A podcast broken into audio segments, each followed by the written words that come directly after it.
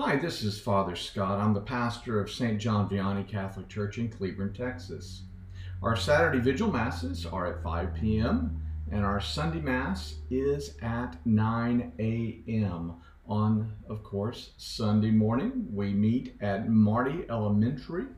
Uh, that is an elementary school that is located at 2020 Kilpatrick Street.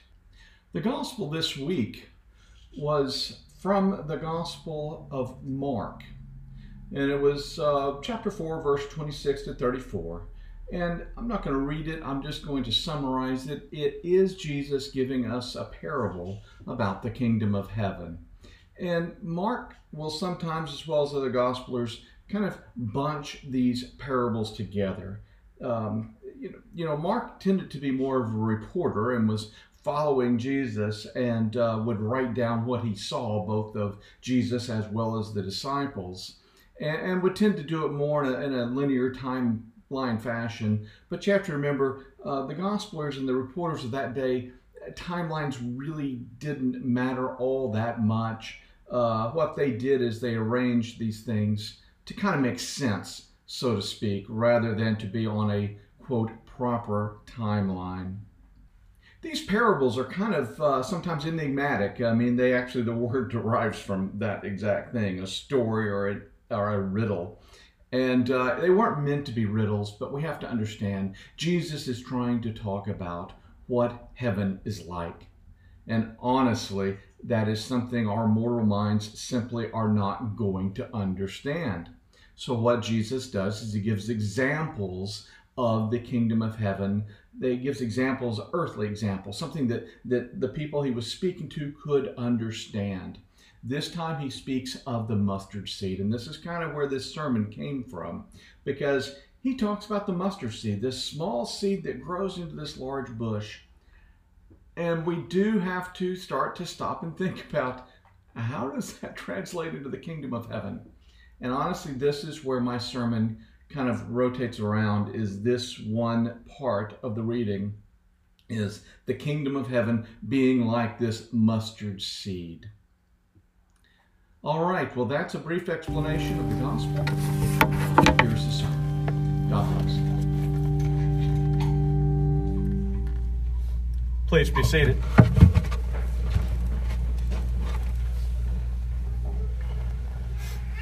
Jesus uses the mustard seed as a parable about the kingdom of heaven. It seems a bit strange, we have to admit. Is Jesus saying that heaven was planted? Well, well, of course not. But we may have a view, quite honestly, that is the size of a mustard seed. I don't know if many of us have a, a, a grand enough vision of heaven. Well, let's start with the basics. Where is heaven? Well, everybody will say it's up above, of course. You know, the Gnostics, uh, heretics in the early church, thought that you needed a special knowledge to get there, kind of like a roadmap of how to get to heaven, that if you died without it, then you were hopeless. You would be forever lost in the cosmos trying to find heaven. Is heaven out there, though? Is it something you're going to need a roadmap for? Like a planet far, far away? Not as far as you might think, is what I believe. Now, from the Old Testament, we do know that heaven is a real place. The Old Testament says the firmament of heaven. The firmament denotes it is a real place. It's just not some spiritual place out there somewhere. It is a true and real place. It is a real place that we will go if we live out the Catholic faith that was gifted to us by God. So we have to go back. So, why is Jesus then talking about a mustard seed that grows? Heaven is there, always has been, always will be. This is not something that was planted at one time. Heaven, as well as God, is eternal. There was no beginning, there is no end. What I believe Jesus is speaking about is our connection to heaven. See, we were created by God in His image. This means that we are naturally at home with God. This is the hardest thing. When we think about heaven and we think about being at home with God, what do we think about? Well, of course, we think of heaven as being this wonderful place. It's a good place. Well, I might say a good place is on top of a ski hill. Lots of snow, nice and quiet, beauty all around me. Others might look back at me and say, What are you talking about? It's 15 degrees up there. That doesn't sound like a great place. Well, others might say, More on the beach. I like that. Well, I might say, Well, it's like 101. You got sand all over everything. I mean, you understand the problem. As we try to use earthly analogies, they all fall short. I'd like to try to explain heaven in a connection that we have with it. The connection we have with being at home, with being in that image of God. And strangely enough, I'm going to try to do it first in the negative way. Meaning, I'm going to try to explain a good connection with a negative connection. Bear with me, it will all make sense at the end, though. When I was in Wichita Falls, I had one lady that came to me for help and she needed some money. Seems to be for some rent, I think it was. And I gave it to her, and she came back, and she came back. And quite honestly, as I got to know this lady, I quickly came to realize that she was the victim of domestic abuse. And so I got her a little more help. I got her a place to stay so she could get out of that abusive situation. And everything seemed well and right. And I thought how great that I actually helped this person out of what was a bad situation into a good situation. Then, about a month later, I found out she had gone back to her husband. And I got to say, I was like, what is she doing? Why on earth would you do that? And it bugged me so much that I went to a, a friend of mine that was in the congregation that dealt with social work. And I said, why would they do this? Why would she go back to such a horrible situation? And the social worker said, You know, we get comfortable with our habits, good and bad.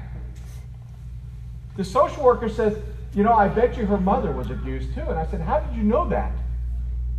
She said, Because she has grown up with that abusive situation as a normality. She, to her, that is home. And it just blew my mind. I said, You've got to be kidding. That awful situation is home for her, is a comfort zone. So that's why she goes back. It's normal for her. This is how she grew up. This is what she is used to. And therefore, for us, obviously, we look at that and say, You can't be used to that. But for her, she says, yeah, this is normal, everyday life for me. Unbelievable. But think of your worst habits the ones that always come back through the confessional, the ones that we continue to do, the sin that we do over and over and over again. We're doing that not because we just want to wake up one morning and say, I'm going to sin against God today. That's all there is to it. We do it because it's a comfort zone. We are used to that habit. And we go back and we go back and we go back. These habits usually put us in bad places. Think about it. Your sins put you in bad places. They do. They don't start out that way usually, but they end up to where we are in this bad place because of something that we did. And what's more is we're offending God. Some of these habits even put us in pain, even in torment, weeping, the whole bit. Matthew 13, Jesus says, talking about another place other than heaven, Just as the weeds are gathered and burned with fire, so will it be at the close of the age. The Son of Man will send his angels, and they will gather out of his kingdom all causes of sin and evildoers, and throw them into the furnace of fire. There men will weep and gnash their teeth. So, our bad habits sounds like pretty much put us in hell. Now, there's a revelation. As we go about these habits that are our comfort zone and we go from sin to sin to sin, we are pretty much placing us in hell. If this sad revelation is true, and I think it is, is it possible that good habits would put us in heaven? So maybe we should try more to change our bad habits, lifting us out of hell and producing good habits that will further lift us into heaven. You know, I was reading through the commentaries trying to figure out how in the world I was going to preach on heaven, which is a difficult task at best. And I came over a statement from Tertullian. Now, Tertullian is an interesting theologian in history. Uh, he and Origen kind of share a, a, similar thing. They said a lot of good things, but they ended up a heretic. And, and you know, it's kind of like you have to watch out when you read Tertullian. It's kind of like dealing with nitroglycerin. If you don't deal with it just quite right, it just blows up. So, Tertullian, though, had an idea on four stages of righteousness, and it's really very good. This was before he became a heretic, just, just saying. He proposed four stages of righteousness primitive natural dread, consciousness of the law, righteousness revealed in the gospel, and the mature age of the Holy Spirit. Let me explain one by one. We all come to Christ out of some fear, such as fear of your parents if you didn't get out of bed, get dressed, and get in the car and got to church. We all, all of us raised in, in Christian households understand that godly fear. But honestly, all of us do eventually come, whether it's by parents or by some other way. We all come to grips with our mortality. We are afraid of death. We're afraid of the afterlife, of what will become of us. Therefore, we are drawn to God through that fear, taking us to church. Now, this fear as we come to church results in kind of a sporadic Christian. These are mostly are our Christmas and Easter friends that come every couple of, uh, you know, maybe couple of months, but more Christmas and Easter. And they come hoping to say, Lord, I at least gave it a shot. Uh, I came Christmas, I came Easter, I've checked those boxes. Everything's good, right? I, I wouldn't suggest to practice this, but this is kind of how we come and how we start. The problem is they don't get much out of Christianity because they're not giving it as much of a chance as they need to. The next step, though, is consciousness of the law. As we come to church, we quickly realize that God wants something out of us. He wants our obedience. It's not just now fear bringing us to church, it is this consciousness that God does require something of me. It's not just that I get free reign here on earth, that God put me here and I can do whatever I want to and He'll accept me into heaven. No, no. He asks something of us, He wants our obedience. So we begin to live our lives according to God's law, at least as close as we can. Now, this step is another awkward one, quite honestly, because as we try to follow the law, some of it we just don't quite believe in. And this is kind of known as the, as the buffet Catholic. You know, we, we know all that God has put out for us in law, but we say, yeah, I'll take a lot of that, but no, not that. And I'll take that, but not that. It is the idea that God has allowed us somehow to pick and choose which divine law we want to follow. And just as a spoiler alert, he expects us to follow all of those laws. Just going to lay that out. This creates, again, this kind of on and off Christian because when things are going well, they're in church. When things are going poorly, they kind of distance themselves from God, and this is kind of this back and forth and back and forth thing. The next step that we all try to get Christians and Catholics to come through is finding the righteousness of the gospel. Okay, we've been brought to church usually by fear. We understand the law that God expects our obedience, but now we know the law and we finally see that the law is righteous. That indeed God knows what he's talking about. Sounds silly when I say it, doesn't it?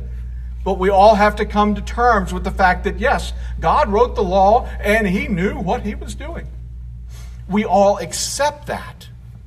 We see it as the best way for our lives. The difference here is not that we don't sin any longer, but it is that we're totally sold on God's word. Total surrender. This is the beginning of a true, mature Christian. Where we understand God's law, we say it's best for our lives, we do fall. When we do, we come to the confessional, we get rid of it, and we claim and we say, and not just claim, we absolutely proclaim that we will try to do better with God's help. This brings us to the final step the mature age of the Holy Spirit. Now, honestly, Tertullian went a little overboard on this one but I'm going to bring it back into the teachings of the church. This is the time where mind and will are one. And let me explain. As we become a mature Christian, we know God's law, we know He expects our obedience, we've bought into it, we say, oh, yes, His law is righteous and right for our lives. But you know, at that time, our mind still has to tell our will no. If we see something sinful, a temptation, our will instantly says, absolutely. Our mind says, no, no, no. That's God's fourth commandment. No. I'm stopping. It is that mind informing the will. Well, a mature Christian aligns his will with God's. To where no longer do we even have to think about it, we just know that that's wrong we, we see a temptation and we instantly say, Nope, I know that's wrong. I'm not even having anything to do with it. The will is in line with God's will. Now, I know probably you've guessed this is kind of sainthood. This is where all the saints of the church reside. Where it is, yes, are they tempted? Absolutely. But they don't, their will is aligned with God. It doesn't phase them. The saints all make it look so very easy to live this holy of a life. And it's because their will is aligned with God's. It looks easy. But they are still tempted, but they do not have to constantly have to counter their wills with their intellect. This is peace in God. This is also a bit of heaven on earth. And you forgot you thought that maybe I forgot the heaven thing, but I'm I told you I'm coming to it.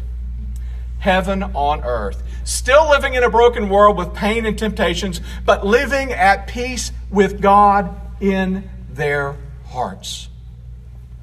The seed that Jesus speaks of is of that first turning to Christ. That little bit of fear that brought you to church, whatever that may be. That was the planting of the seed. The branching out, the growing, that first blade that springs forth, is recognizing God asks for our obedience. As it branches out, that is our total give in and buy in to the law. And finally, as it becomes a large bush, this is the mature Christian. This is what Christ was talking about. Why was he using this kind of parable? because we can't explain heaven. What is heaven to me is not going to be heaven to you as we know our earthly thoughts. We can't know heaven. It wouldn't be heaven if we could explain it. But what we can say is that peace that we find by being a mature Catholic, that peace gives us the feeling of heaven. We get that foretaste of heaven. That's how we can be there. So, what I'm telling you is don't expect me to explain heaven to you, to be able to preach it in, in clear terms. It's something you're just going to have to see for yourself. But you don't have to wait to death. By living a good Christian life, you can get that glimpse of heaven, and I would highly recommend it to you. Live your life to Christ. Put your will in His hands. Find that peace and find heaven. Amen.